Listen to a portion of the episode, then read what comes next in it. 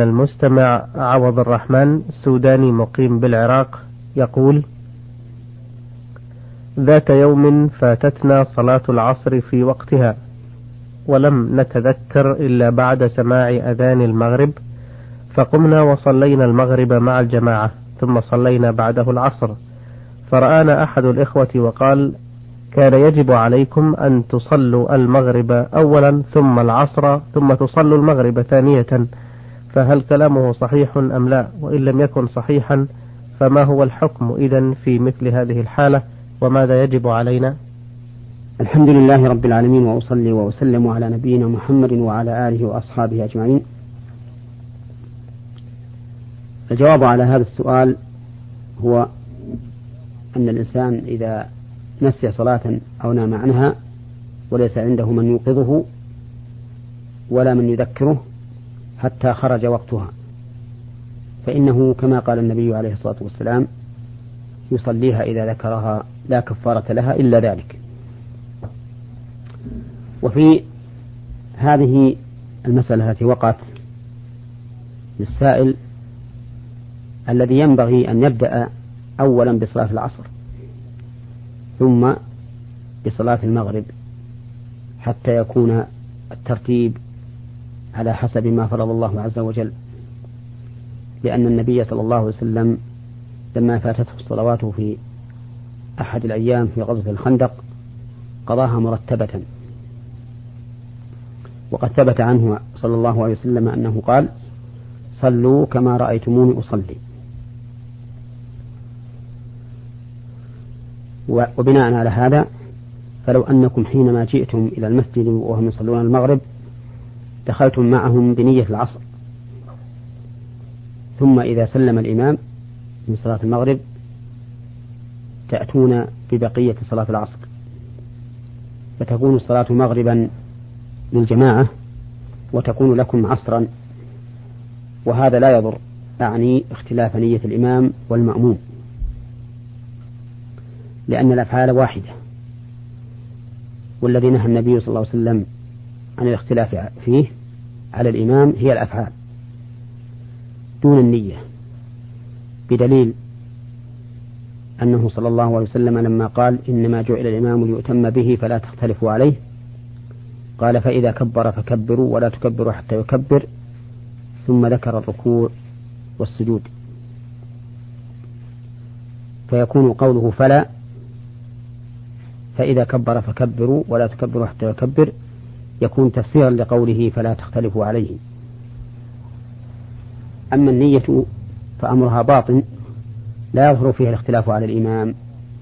ولهذا كان القول الراجح في هذه المسألة أن نية الإمام إذا كانت مخالفة لنية المأموم فإنه لا بأس به فتصح صلاة من يصلي العصر خلف من يصلي الظهر وبالعكس.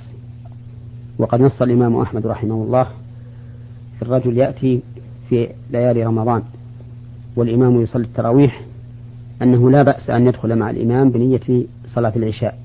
نعم. فتكون للإمام نافلة لأنها التراويح وهي لهذا الداخل فريضة, فريضة لأنها صلاة العشاء. ولكن ما حدث منكم بناء على أنه وقع على سبيل الجهل حيث قدمتم المغرب على صلاة العصر فإنه لا حرج عليكم في ذلك ولا يلزمكم إعادة المغرب بعد صلاة العصر. لأن الترتيب وقعت مخالفته عن جهل وإذا كانت عن جهل فلا حرج عليكم في ذلك. بل إن من أهل العلم من يقول إن الترتيب يسقط بخوف فوت الجماعة. وبناء على هذا القول يصح لكم ويجوز أن تدخلوا مع الإمام بنية المغرب فإذا سلم أتيتم بعد ذلك بصلاة العصر. من أجل المحافظة على إدراك صلاة الجماعة. والله أعلم. جزاكم الله خيرا. آه، لو كان الإنسان في من قادم أو قادما من سفر وقد أجل صلاة لكي يجمعها مع آه، التي بعدها جمع تأخير فوصل المدينة في وقت الصلاة التي بعدها والجماعة يصلون تلك الصلاة. كمن آه، أخر المغرب ليصليه مع العشاء. فوصل المدينة وأهلها يصلون صلاة العشاء. فهل ينضم معهم لصلاة العشاء أم يصلي المغرب قبلها؟ ينضم معهم بنية صلاة المغرب كما قلت. نعم. وفي هذه الحال إن كان قد دخل مع الإمام في الركعة الثانية وما بعدها نعم. فالأمر ظاهر. إن, ركع إن دخل مع الإمام في الركعة الثانية سلم معه لأنه يكون صلى ثلاثا. نعم. وإن دخل في الثالثة أتى بعده بركعة. أما إن دخل في الركعة الأولى من صلاة العشاء وهو يصلي بنية المغرب نعم. فإن الإمام إذا قام إلى الرابعة يجلس هو ويتشهد ويسلم. ثم يدخل مع الإمام في بقية صلاة العشاء حتى يدرك الجماعتين في الصلاتين. يعني ينفصل عن إمامه؟ ينف... نعم. ينفرد عن إمامه ويسلم. نعم. وهذا الانفصال جائز لأنه لعذر. والانفصال لعذر جائز كما ذكر ذلك أهل العلم. ومن ذلك أي من الانفصال للعذر ما لو طرأ على الإنسان في أثناء الصلاة طارئ يستلزم السرعة. في الصلاة فإن له أن ينفرد عن الإمام ويكمل صلاته خفيفة ثم يذهب إلى هذا الطارئ مثله لو حصل له ألم في بطنه أو اضطرار إلى تبول أو تغوط أو حصل في معدته روجان. نعم. يخشى أن يقيء في صلاته وما أشبه ذلك. المهم أن الانفراد لعذر عن الإمام جائز وهذا انفراد لعذر. ثم إنه لا حرج عليك في هذه الحال إذا أتيت وهم في صلاة العشاء أن تدخل معهم بنية صلاة العشاء. ثم بعد ذلك تأتي بالمغرب كما أشرنا إليه قبل قليل بأن بعض أهل العلم يرى أنه أن الترتيب يسقط بخوف فوت الجماعة. نعم. نعم. جزاكم الله خيرا. آه هذه رسالة من الأخت فصادها من القصيم. تقول هي امرأة متزوجة من رجل وقد أنجبت منه أربعة أولاد ولكنه يسيء معاملتها وأولادها ولا يوفر لهم ما يحتاجون إليه ومع ذلك يمنعها من أن تأخذ شيئا من أهلها كطعام ونحوه ويمنعها أن تشتري لهم ما يحتاجون فلا هو يصرف عليهم ويلبي طلباتهم ولا هو يقبل أن تستعين بنفسها أو بأهلها حتى في الضروريات فكيف تتصرف مع هذا؟ علما أنه مقصر في دينه كثيرا فهو يشرب الخمر ويتناول الحبوب المخدرة وقد تزوج بزوجة أخرى ولسوء تصرفاته فقد شككت أو شكت في كمال عقله ووعيه فذهبت تبحث عن سبب لذلك حتى أتت بعض الكهنة وشرحت لهم حالته فقالوا لها إنه مسحور. وقد ندمت على ذهابها إليهم وتابت إلى الله توبة نصوحة فهي تسأل هل عليها شيء في ذلك؟ وهو وماذا عليه في تصرفاته؟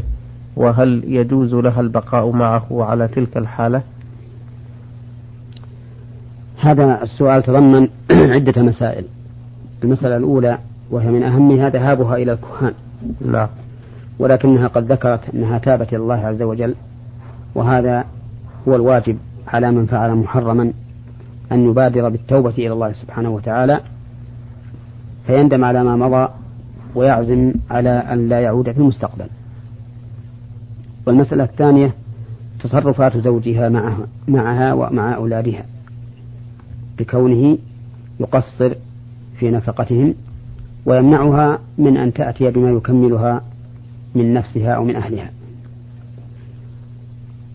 والجواب على هذه المسألة أن نقول إذا كان لا يمكنها أن تأخذ من ماله ولو بغير علمه للإنفاق على نفسها وأولادها فإنه لا حرج عليها أن تأخذ من أهلها ما تنفق به على نفسها وأولادها. ولو منعها من ذلك فإنه ظالم وهو ظالم حيث يمنعها من النفقة الواجبة عليه. إن صح ما تقول في هذا الرجل. نعم. المسألة الثالثة البقاء معه أو طلب الفراق. فإذا كانت ترجو في البقاء معه أن يصلح الله حاله بالنصح والإرشاد فإنها تبقى معه لئلا ينفرط سلك العائلة وتحصل المشاكل. بينها وبينه ويحصل القلق لأولادها. وإذا كانت لا ترجو ذلك فإنها تستخير الله عز وجل وتشاور من تراه ذا عقل راجح في هذه المسألة. هل تبقى أو تفارق؟ ونسأل الله أن يختار لها ما فيه الخير والصلاح. ومحل ذلك ما لم يكن هذا الزوج تاركا للصلاة. فإن كان تاركا للصلاة فإنه لا يجوز لها البقاء معه لأن ترك الصلاة كفر مخرج عن الملة والكفر المخرج عن الملة يقتضي انفساخ النكاح. والله أعلم. بارك الله فيكم. هذا السؤال من المستمع أحمد علي محمود من جمهورية مصر العربية سوهاج. يقول هو شاب يبلغ من العمر تسعا وعشرين سنة وقد أراد والده أو والداه أن يزوجاه من فتاة لا يرغب فيها ولا يريدها زوجة وبعد الإلحاح عليه غضب من تصرف والديه وحلف قائلا علي الحرام أو عليه الحرام لن يتزوج قبل مضي عشر سنوات من ذلك الوقت وإن دخلت عليه البنت أو إن دخلت عليه البيت أي واحدة فهي محرمة عليه ومثل أمه وأخته. فهو يسأل ماذا عليه في هذا الكلام وما الحكم لو تزوج قبل مضي عشر سنين التي حددها؟ هذا الرجل أخطأ على نفسه حيث حلف هذا اليمين على أن لا يتزوج إلا بعد عشر سنوات وذلك لأن ما فعله خلاف ما أمر به النبي عليه الصلاة والسلام. فإن النبي صلى الله عليه وسلم قال يا معشر الشباب من استطاع منكم الباءة فليتزوج فإنه أغض للبصر وأحصن للفرج ومن لم يستطع فعليه بالصوم. وهذا الرجل قد يسر الله له الزواج وأمره به والداه فيكون الزواج متأكدا في حقه بأمر الله عز وجل وبطلب والديه أن يتزوج. فتصرفه هذا تصرف أحمق. ولا ينبغي أن يستمر عليه. وعليه أن يتزوج. أي ينبغي له أن يتزوج. وما حصل منه من تحريم. فإنه يكفر عنه كفارة يمين ولا يكون هذا ظهارا لأنه لم يكن له زوجة. حتى يظاهر منها. والظهار على القول الراجح لا يصح إلا من زوجة قد عقد عليها. لقوله تعالى والذين يظاهرون من نسائهم ثم يعودون لما قالوا. فأضاف الظهار إلى إلى نسائهم. والمرأة قبل أن يتزوج بها ليست من نسائه فلا يقع عليها ظهاره. وإن بقي إلى تمام عشر سنوات ثم تزوج فلا شيء عليه. من ناحية الكفارة لأنه أتم ما حلف عليه. نعم. آه، هو في هذه الحالة آه، ظاهر منها مع العلم أنها قد تقريبا معينة بأنها ستكون زوجته. لا فرق في هذا بين كونها معينة أو لا ما دام لم يعقد عليها. نعم. لا فرق بين كونها معينة أو غير معينة ما دام لم يعقد عليها لأنه كما ذكرت لا يقع الظهار إلا على زوجه حيث أن الله قال والذين يظاهرون من نسائهم. نعم. فكما أن الطلاق لا يقع إلا على زوجه فكذلك الظهار وكما أن الإيلاء لا يقع إلا زوجه فكذلك الظهار. ولا فرق بين هذه الأمور الثلاثة على القول الراجح. نعم. جزاكم الله خيرا. هذه الرسالة من المستمع فواز العلي من سوريا رأس العين. يقول كان لجدي زوجة هي أم أبي وعمي وقد توفيت جدتي هذه ولعمي بنت ولأبي ابن هو أخي. وبعد وفاة جدتي تزوج جدي بامرأة أخرى. وقد قامت زوجة جدي هذه بإرضاع أخي. فهل يجوز له بعد هذا الرضاع من زوجة جده أن يتزوج ابنة عمه علما أنها لم ترضع منها مطلقا؟ الجواب على هذا السؤال يعرف من قول النبي صلى الله عليه وسلم يحرم من الرضاع ما يحرم من النسب. فأخوك الذي رضع من زوجة جدك صار ابنا لجدك. وإذا كان ابنا لجدك صار أخا لأبيك ولعمك أيضا. وعلى هذا فلا تحل له بنت عمه لأنه يكون عما لها حيث إنه أخ لأبيها. وهذه الأخوة أخوة من الأب. وإذا كان الأخ من الأب أخا له أحكام الأخوة. إذا كان من النسب فكذلك الأخ من الأب له أخ تثبت له أحكام الأخوة إذا كان من الرضاع. لأن النبي صلى الله عليه وسلم يقول يحرم من الرضاع ما يحرم من النسب. ولا فرق بين أن تكون ابنة عمه قد رضعت من زوجة جده الجديدة أم لم ترضع. لأن المهم أنه هو نفسه كان أخا لأبيها من الأب أخا له من الرضاع وحينئذ فيكون عما لبناته فلا يحل له أن يتزوج بهن. نعم. آه، طبعا هذا إذا توفرت شروط الرضاع الشرعية؟ أي نعم. إذا توفرت الشروط وهي أن تكون خمس رضعات نعم.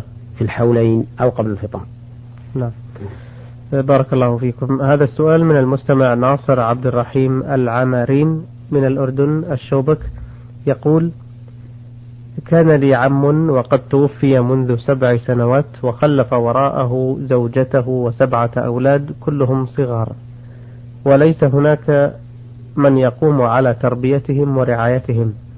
فتقدمت للزواج من أمهم رغم أنها تكبرني بحوالي عشرين سنة رغبة مني في رعايتهم وتربية أولاد عمي والاهتمام بهم.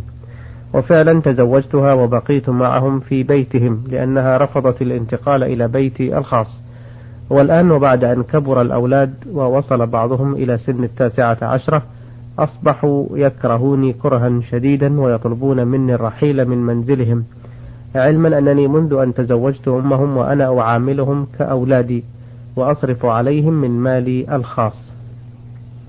ولكن كل ذلك لم يجد معهم علما أنني لم أمانع من الخروج من بيتهم ولكن أمهم التي هي زوجتي هي التي رفضت الخروج من بيتها الأول إلى بيتي علما أن لي منها طفلين أكبرهما عمره أربع سنوات.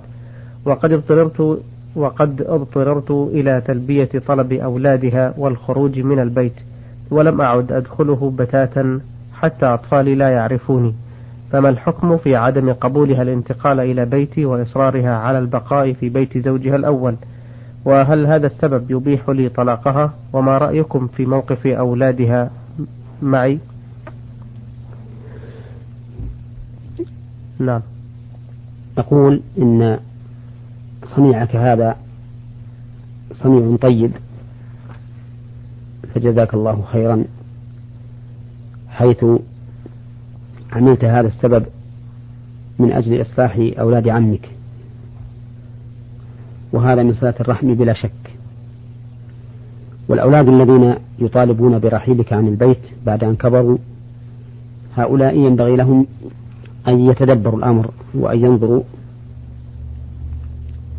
فإن بقاءك في بيتك في بيت عمك من أجل زوجتك وراحتها وحضانة أولادك ومراعاتهم وحضانة من لم يبلغوا من أولاد عمك لا شك أن ذلك في مصلحة الجميع. فالذي أنصح به هؤلاء الأولاد الذين يطالبون برحيلك أن يفكروا في الأمر مرة بعد مرة حتى تتبين لهم المصلحة. فإن أصروا إلا أن تخرج من بيتهم فأنت حر.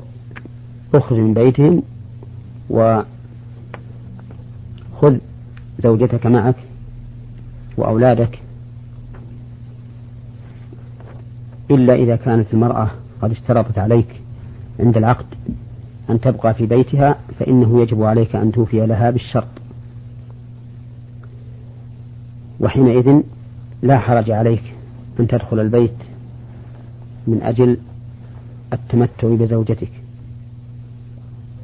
لأن هذا أمر مشروط عليك إلا إذا رضيت الأم بأن تخرج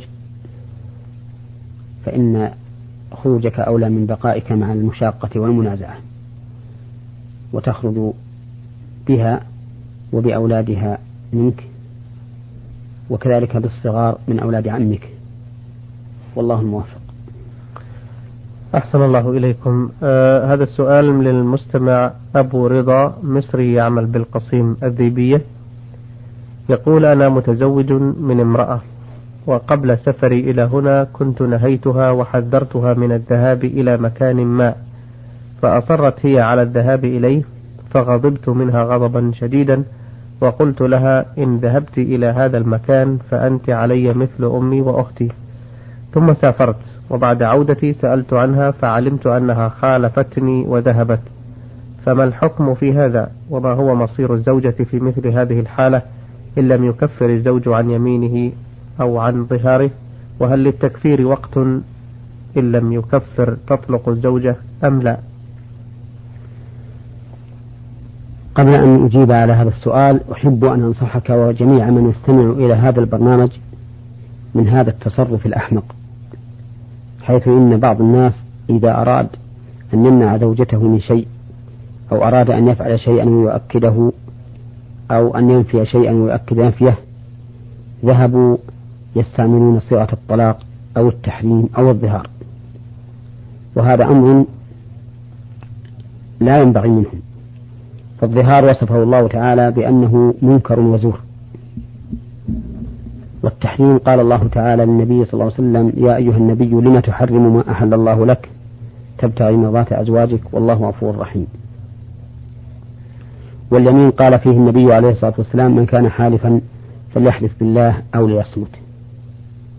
فكيف يكون من المسلم؟ بل كيف يقع منه؟ مثل هذا التصرف الذي إذا فعله ندم وذهب يتتبع أعتاب أهل العلم لعله يجد حلا لذلك. فنصيحتي لكل من سمع كلامي هذا أن يتقي الله في نفسه وأن يكون شجاعا قويا يملك نفسه عند الغضب حتى يمكن أن يتصرف تصرفا سليما. أما الجواب على هذا السؤال فإذا كان الرجل قد قصد بقوله أنت علي مثل أمي قد قصد التحريم تحريمها بهذه الصيغة فلا شك أنه مظاهر وأنه لا يجوز له أن يقربها حتى يفعل ما أمره الله به. في قوله والذين يظاهرون من نسائهم ثم يعودون لما قالوا فتحرير رقبة من قبل أن ذلكم توعظون به والله بما تعملون خبير. فمن لم يجد فصيام شهرين متتابعين من قبل أن يتماسى فمن لم يستطع فإطعام ستين مسكينا. ذلك لتؤمن بالله ورسوله. فيجب عليه قبل أن يجامع زوجته أن يكفر بهذه الكفارة التي ذكرها الله عز وجل. وأما إذا كان قصد به المنع أي منع الزوجة من هذا الفعل الذي نهاها عنه ولم يقصد تحريمها فإن هذا يكون يمينا. حكمه حكم اليمين يكفر كفارة يمين وينحل بالكفارة. نعم. الفقرة الأخيرة من السؤال يقول هل للظهار وقت معين إن لم يكفر عنه تفارقه الزوجة؟ الظهار إذا ظاهر الإنسان من زوجته نعم. فلها الحق أن تطالبه بحقوقها. الخاصة فإن أصر على الامتناع فإن مرجعهما إلى الحاكم. نعم. أحسن الله إليكم وأثابكم. أيها الإخوة الكرام في نهاية هذه الحلقة نشكر الشيخ محمد بن صالح العثيمين المدرس بكلية الشريعة بجامعة الإمام محمد بن سعود الإسلامية بالقصيم وإمام وخطيب المسجد الجامع الكبير بعنيزة على تفضله بالإجابة عن أسئلتكم.